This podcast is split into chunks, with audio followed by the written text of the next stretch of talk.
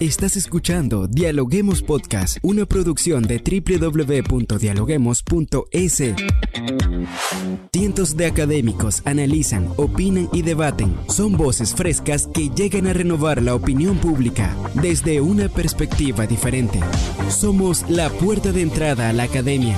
Somos el nexo de la academia con la comunidad. Escucha nuestro podcast en Spotify o a través de la web www.dialoguemos.es. A continuación, Rangira Briseño debate junto a expertos, académicos y estudiantes los temas más curiosos del planeta. Hola, ¿qué tal amigos? Como siempre les damos la bienvenida a un nuevo episodio de podcast a través de la www.dialoguemos.es. Soy Rangira Briseño y ya estoy lista para iniciar un nuevo episodio. El fútbol es un deporte que mueve miles de millones de euros al año en contrataciones, adquisiciones y pagos de jugadores de primer nivel. Este 2023, por supuesto, no es la excepción. El jugador más cotizado tras el Mundial de Qatar 2022 posee un valor en el mercado de 180 millones de euros. ¿Quieres saber de quién se trata? Y en el caso de Ecuador, ¿Quiénes le siguen en la lista? Hoy lo analizamos. Bien amigos, y para ello se encuentra con nosotros Sebastián del Pozo, estudiante de la Universidad San Francisco de Quito, quien como siempre nos trae su análisis en materia deportiva. ¿Cómo estás, Sebastián? Hola, Rani, ¿cómo estás? Un saludo para todos los que nos van a escuchar en, un futuro. Siempre es un placer, un gusto estar aquí con ustedes y pues bueno, siempre agradecido de compartir eh, un poco, conversar del, del deporte rey y más aún de los de los fichajes, aprovechando que estamos en el mercado de invierno. Eh, se cierra la ventana el 31 de enero y pues se pueden dar algunas, algunas ventas fuertes en lo que sería este mercado de fichajes. Gracias Sebastián por acompañarnos como siempre en nuestra cabina de podcast. Hoy analizamos un tema deportivo hablando de la revalorización de los jugadores de fútbol luego de Qatar 2022 y quisiéramos saber justo eso. ¿Qué indicadores se utilizan para saber cuáles son los más caros tras el Mundial? Hablamos también de la caída de Mbappé y de las resonantes ausencias argentinas. Hoy en día existen varios sitios de observaciones de fútbol que han publicado listas, pero ¿cuál es su visión al respecto? Bueno, pienso yo que es un mercado donde subieron mucho el precio. Tuvimos el, ejemplo de, de Enzo Fernández, que después de su gran mundial fue el jugador el mejor jugador joven de Qatar 2022, pues su precio se alzó por las nubes. Se habló mucho de que el Real Madrid estaba interesado, de que Liverpool quería incorporarlo. El Chelsea dijeron que fue uno de los que más cerca estuvo, dicho por Fabricio Romano, periodista especializado en todo esto de, fichajes. Entonces pienso yo que su valor incrementó bastante, pero esto a veces, algunos clubes se, no sé si se aprovechan, pero muchas veces surgen estos este tema de, jugador que quiere, que quiere irse del club, que lo dejen ir, que se pone un poco en rebeldía, que a veces no va a los entrenamientos, que a veces los clubes que están interesados dicen una cosa y a la final cambian otra. Este fue el caso de Enzo, que su, que su cláusula de rescisión es de 120 millones. Se habló de que el Chelsea ofreció 127 millones por Enzo Fernández, pero que a la vez, a, su vez no fue un ofrecimiento, sino que eran 100, 100 127 pero para poder eh, negociar un, valor, el técnico Schmidt de, Benfica le dijeron que lo que están haciendo es un daño al jugador, que no se enfoca en su equipo, que está pensando me comprarán o no. Realmente es todo un negocio, lamentablemente, pero que su precio se alzó muchísimo. De igual manera, Kylian Mbappé es hoy en día el futbolista más caro del, del planeta, solo por encima de Erling Haaland, de Vinicius y de Jude Bellingham. Así que creo yo que la inflación empezó desde que Neymar fue vendido al PSG por 222 millones. Entonces ahí todos los precios se lanzaron y más aún de un mundial raro, un mundial atípico donde tuvimos varias figuras. Y pues, por poner ejemplo, Enzo Fernández, McAllister, eh, Mbappé, que igual subió su, su, valor. Entonces, Jude Bellingham, de igual manera, creo yo que hizo un, un correcto mundial. Así que todo eso tiene que, que valorarse. Ahora te pregunto, ¿por qué crees que un joven de 21 años que tiene sus cualidades para jugar fútbol no puede ganarse 130 millones en el mercado del fútbol? Cuéntanos. Es, pienso yo que le ponen mucha presión al futbolista. lo que está pasando igual con Darwin Núñez, que llegó a Liverpool, fue una de las ventas más caras. Eh, implementó el, Liverpool, pagaron, si no estoy mal, alrededor de 80 millones por eh, Darwin Núñez. Y la verdad es la presión para alguien de 20, 21 años, ser uno de los jugadores más caros o todo. Creo yo que le pone demasiada presión al futbolista. Le exige mucho. Ajá, le exige mucho y tiene esa responsabilidad de soy un fichaje carísimo, tengo que rendir, tengo que todo y eso pasó con Dembélé cuando llegó al Barcelona, más de 100 millones, pues pasó dos temporadas totalmente lesionado, realmente no, eh, no, no, encontraba su lugar. De igual manera, Darwin Núñez no arrancó de muy buena manera en el Liverpool, eh, no tiene gol. Eh, obviamente hay otros casos. Enzo Fernández, que tiene 20, 21 años, de igual manera como lo es, por poner un ejemplo, Julián Álvarez, pese a que no, no, no se ha hablado mucho de que se vaya a transferir de Manchester City a otro equipo. Creo yo le, le pone mucha presión al futbolista, y más aún cuando es jovencito, cuando recién está saliendo, se puede decir, del cascarón, obviamente con mundiales encima, con partidos en primera encima, partidos de liga, champions, pero de igual manera siempre va a ser el, el foco de atención. Pagaron más de 100 millones por mí, ahora yo debo rendir, debo estar todo, y esa presión y ese estrés puede jugarle en contra. Sebastián, y a propósito del valor de los jugadores, queremos saber también qué sucedió con Cristiano Ronaldo, que ha sido fichado por el Al Nassr de Arabia Saudita. Tenemos entendido que el jugador portugués cobrará cerca de 200 millones al año en Arabia y de esta manera se convierte en uno de los jugadores mejores pagados del mundo. Pero cuéntanos cómo estuvo eso. Y bueno, es un caso muy, muy particular, ¿no? Con el caso de, de, Cristiano pienso yo, como él dijo que era un jugador único, yo lo banco a muerte a, Cristiano, pero pienso yo que ya eh, con todos los problemas que tuvo en el Manchester United, eh, de igual manera se separó de su agente Jorge Méndez, que estuvo años de años con, su representante. Pienso yo que tuvo un punto de inflexión en la muerte de su hijo y cómo el club eh, lo trató Cristiano para que salga a declarar y pongan a todos como que es enemigo cristiano y etcétera, o por tema de, de berrinches, etcétera, pienso yo que la, la, muerte de su hijo lo afectó demasiado al punto de ir a un mundial, capitán, referente, máximo goleador histórico y que el técnico se dé el gusto de dejarlo en el banco de los suplentes cuando está quedándose fuera de un mundial. Entonces creo yo que eso influyó demasiado, venía de un año malísimo, cristiano malísimo, por todos estos problemas que le menciono y pienso yo que si es que hubo algún equipo interesado, pienso yo que sí lo hubo. Se habló mucho de Chelsea, se habló mucho del, del Napoli. Pero creo yo que Cristiano ahí lo que un poco se equivocó, él es todo lo que quería cobrar. Obviamente Cristiano es de una eminencia, es de una superestrella. Se vieron los números, cuando llegó al Nazar tenía 800 mil seguidores la cuenta de Instagram, llegó Cristiano y ya supera los 12 millones. Entonces, obviamente es un impacto, venta de camisetas, de entrada, o sea, realmente es un impacto económico para el club, pero de igual manera tiene que tener los recursos para poder pagarse. hoy Cristiano Ronaldo es el jugador más, el que cobra más en todo el mundo.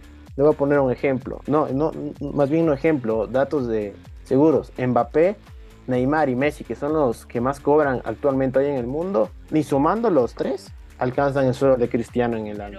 vemos que el Mundial Qatar ha sido, fue un mundial súper extraño, como que revalorizó a los jugadores de, América Latina, ¿no?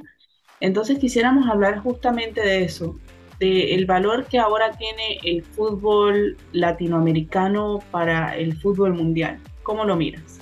Bueno, sí, ¿no? Siempre Argentina y, y Brasil han sido semilleros de muchos de los equipos de, de Europa eh, últimamente se ha ido metiendo por ahí un poco Uruguay, que no tiene mucha población, un poco Ecuador de igual manera, Independiente del Valle, eh, dicho por en el salió en la FIFA antes del, Mundial que es una de las mejores canteras que tienen y pues se ha demostrado en el Sudamericano Sub-20 de nuestra selección, en el Mundial Sub-20 que quedaba en tercer puesto, esta nueva camada que se fue al Mundial muy joven, eh, y pues mostrando un muy buen fútbol. Entonces pienso yo que en los últimos años, después de Argentina y Brasil, que han sido los semilleros de muchos futbolistas a lo largo de la historia, eh, ha venido incorporándose Ecuador, Uruguay, entonces Ecuador de poco a poco. Ahora vemos que muchos de los jugadores que están independientes y eh, usándolo como ejemplo, llegan a dar el salto a Europa caso de Pierre Incapié, el caso de Gonzalo Plata, el caso de Moisés Caicedo, el caso de Marco Angulo. Entonces pienso yo que eso es muy, muy importante y siempre es estudiar eso porque eh, más que eso que es para formar a los futbolistas y para que puedan jugar en el exterior, que siempre es la meta, que les vaya bien o mal, ya dependerá de cada uno, pero pienso yo que esos, incluyéndonos a nosotros, son uno de los semilleros para el, resto de, de, de, equipos en Europa. El caso de Hendrik, un niño, realmente un niño de 16 años que se pagó, el Real Madrid pagó más de 30 millones por él. Eh, entonces, eh, ahí se ve cómo, lo inflado que está el mercado.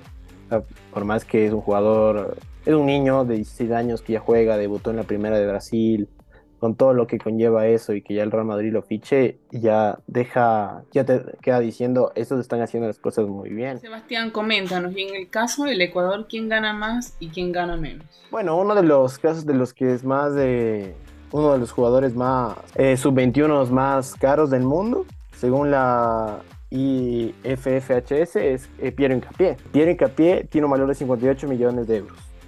Entonces, pese a la edad que tiene 21, 20 eh, años, eh, Piero Vale es uno de los más caros junto con Moisés Caicedo y que realmente se han regularizado por su buen mundial. Eh, de igual manera hay que decirlo a Jackson Méndez, Sebastián. Eh, pienso yo que para mí estaba para el salto para dar en Europa. No era titular en, la, en su equipo en la Major League Soccer. Llega el mundial. Para mí fue el mejor, uno de los mejores jugadores que jugó para Ecuador en la Copa del Mundo y pues bueno, terminó fichando por el Sao Paulo, pero creo yo que es un jugador que se regularizó después del Mundial. De igual manera, Angelo Preciado, que no era titular, no era tenido muy hecho en cuenta en, en el Genk de Bélgica, eh, está tomando minutos nuevamente volviendo a la titularidad. Entonces, pienso yo, más que el valor eh, monetario, pienso yo de la cómo vienen jugando por el Mundial. Y pues te pongo estos ejemplos: Moisés. Eh, Jackson Méndez, que fueron los muy buenos jugadores. Habla mucho que, que Moisés podría llegar a Liverpool o al Chelsea. Eh, por todo, por su gran rendimiento y en el, en el Brighton. Pero aquí diciendo el más caro, uno de los más caros es, es Piero Incapié y pues por encima de él ya salen nombres muy pesados que hoy en día ya son prácticamente figuras en sus, en sus equipos. Bellingham, Pedri, Musiala, Bardiol, que fue una de las revelaciones del Mundial, el defensa que media Europa está peleando por él, el jugador de Leipzig. Entonces, ya se, bueno, de ellos ya se habla más de 100 millones de euros, ¿no? Pero que Piero esté considerado entre uno de los más caros, su 21, un ecuatoriano, eh, dice que está haciendo muy bien las cosas, que el semillero acá en Ecuador está dando sus frutos. Hablo específicamente de Independiente del Valle. Ahora ya para finalizar, cuéntanos qué opinas sobre lo que está pasando con el director técnico de la selección de la tricolor. Ha hecho una serie de exigencias para poder seguir dirigiendo a la tricolor, pero hasta ahora se habló de la primera semana de enero, no hay respuestas si seguirá o no al frente de la selección. Es, es complicado, ¿no? Si queremos mantenerlo al faro, teniendo un buen proyecto, etcétera, se trataría de negociar esas, se puede decir cláusulas, condiciones que puso el DT argentino, pero realmente creo yo con la salida del, director que estuvo, director deportivo que estuvo años en la, selección ecuatoriana, eh, fue un, punto de inflexión. Gustavo Alfaro también pidiendo eh, algunas condiciones, vivir en Guayaquil, que lo traigan a un buen director deportivo para juntar bien el proyecto, etcétera. Entonces se sigue negociando con la Federación Ecuatoriana de Fútbol si es que renovará o no Gustavo Alfaro. A mí me gustaría que siga sacó un equipo de la nada, que veníamos de una Copa América de, del desastre, donde las declaraciones del técnico de Bolillo Gómez, de nosotros venimos a probar, no venimos a competir, un desastre decir eso de una selección eh, ya que compite en, en, Conmebol, no está compitiendo en, en la, en, en, la barrera de San Pedro, hablando de una selección eh, ya, se puede decir, no pesada, pero es una selección a la final. Entonces, después de eso, Alfaro llegó con todo el drama que hubo de Jordi Cruyff, etcétera. Eh, armó un lindo equipo, armó un equipo de cero que jugaba muy bien al fútbol, que lo paseamos de Uruguay, lo paseamos a Colombia. Entonces, pienso yo que la federación debería negociar todo esto, como lo ha dicho ya algunos diarios del comercio, el Extra, el diario Olé, que sigue negociando Alfaro con la Federación Ecuatoriana de Fútbol. Veamos si se puede llegar a un acuerdo. Yo espero que se pueda llegar a un acuerdo porque me parece un técnico muy bueno. Yo lo seguía desde que eh, dirigía a, Boca y me parecía un muy buen técnico. Y más que eso ya conoce a los jugadores, ya conoce a los, a los futbolistas de la, de la selección. Para, eh, para poder llegar a una Copa América, pienso yo que tenemos una muy buena base con los jugadores que ya lo, lo mencioné, Gonzalo, Piero, Moisés, eh, Cifuentes de igual manera, que, que es joven. Moisés Ramírez, Pervis, tenemos una, una camada de jóvenes con algunos de experiencia, como en el Valencia, Ángel Mena, entonces también se, puede encontrar algo bueno para eh, llegar a una Copa América, ¿por qué no soñar con el primer título a nivel absoluto del Ecuador en, selecciones? Ya que no, no, no, no tentamos ninguno de eso y la salida de Alfaro ocasionaría que todo ese proyecto para mí se venga abajo y empezar otra vez de cero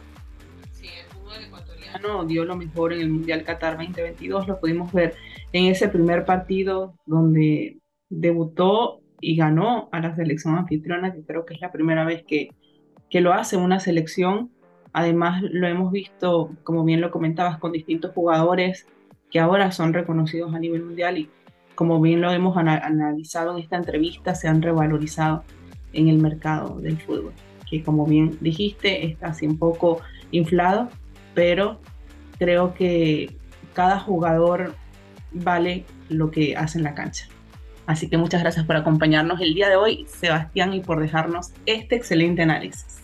No, más bien muchísimas gracias siempre por la invitación, humildemente con mis conocimientos y poder compartirlo, conversar, ¿no? Que siempre es, es interesante conversar más de los jugadores en este mes que es de fichajes. Gracias por escucharnos. No se olviden de seguirnos en nuestras redes sociales, Facebook, Twitter e Instagram como Dialoguemos Info y visitar nuestra página web dialoguemos.es. Soy Rangira Briseño y seguimos dialogando en podcast. Esto fue Dialoguemos Podcast. Escucha todos los programas de Dialoguemos Podcast en www.dialoguemos.es. Suscríbete para no perderte ningún episodio. Estamos en Spotify. Sigue escuchando Dialoguemos Podcast, el nexo entre la academia y la comunidad.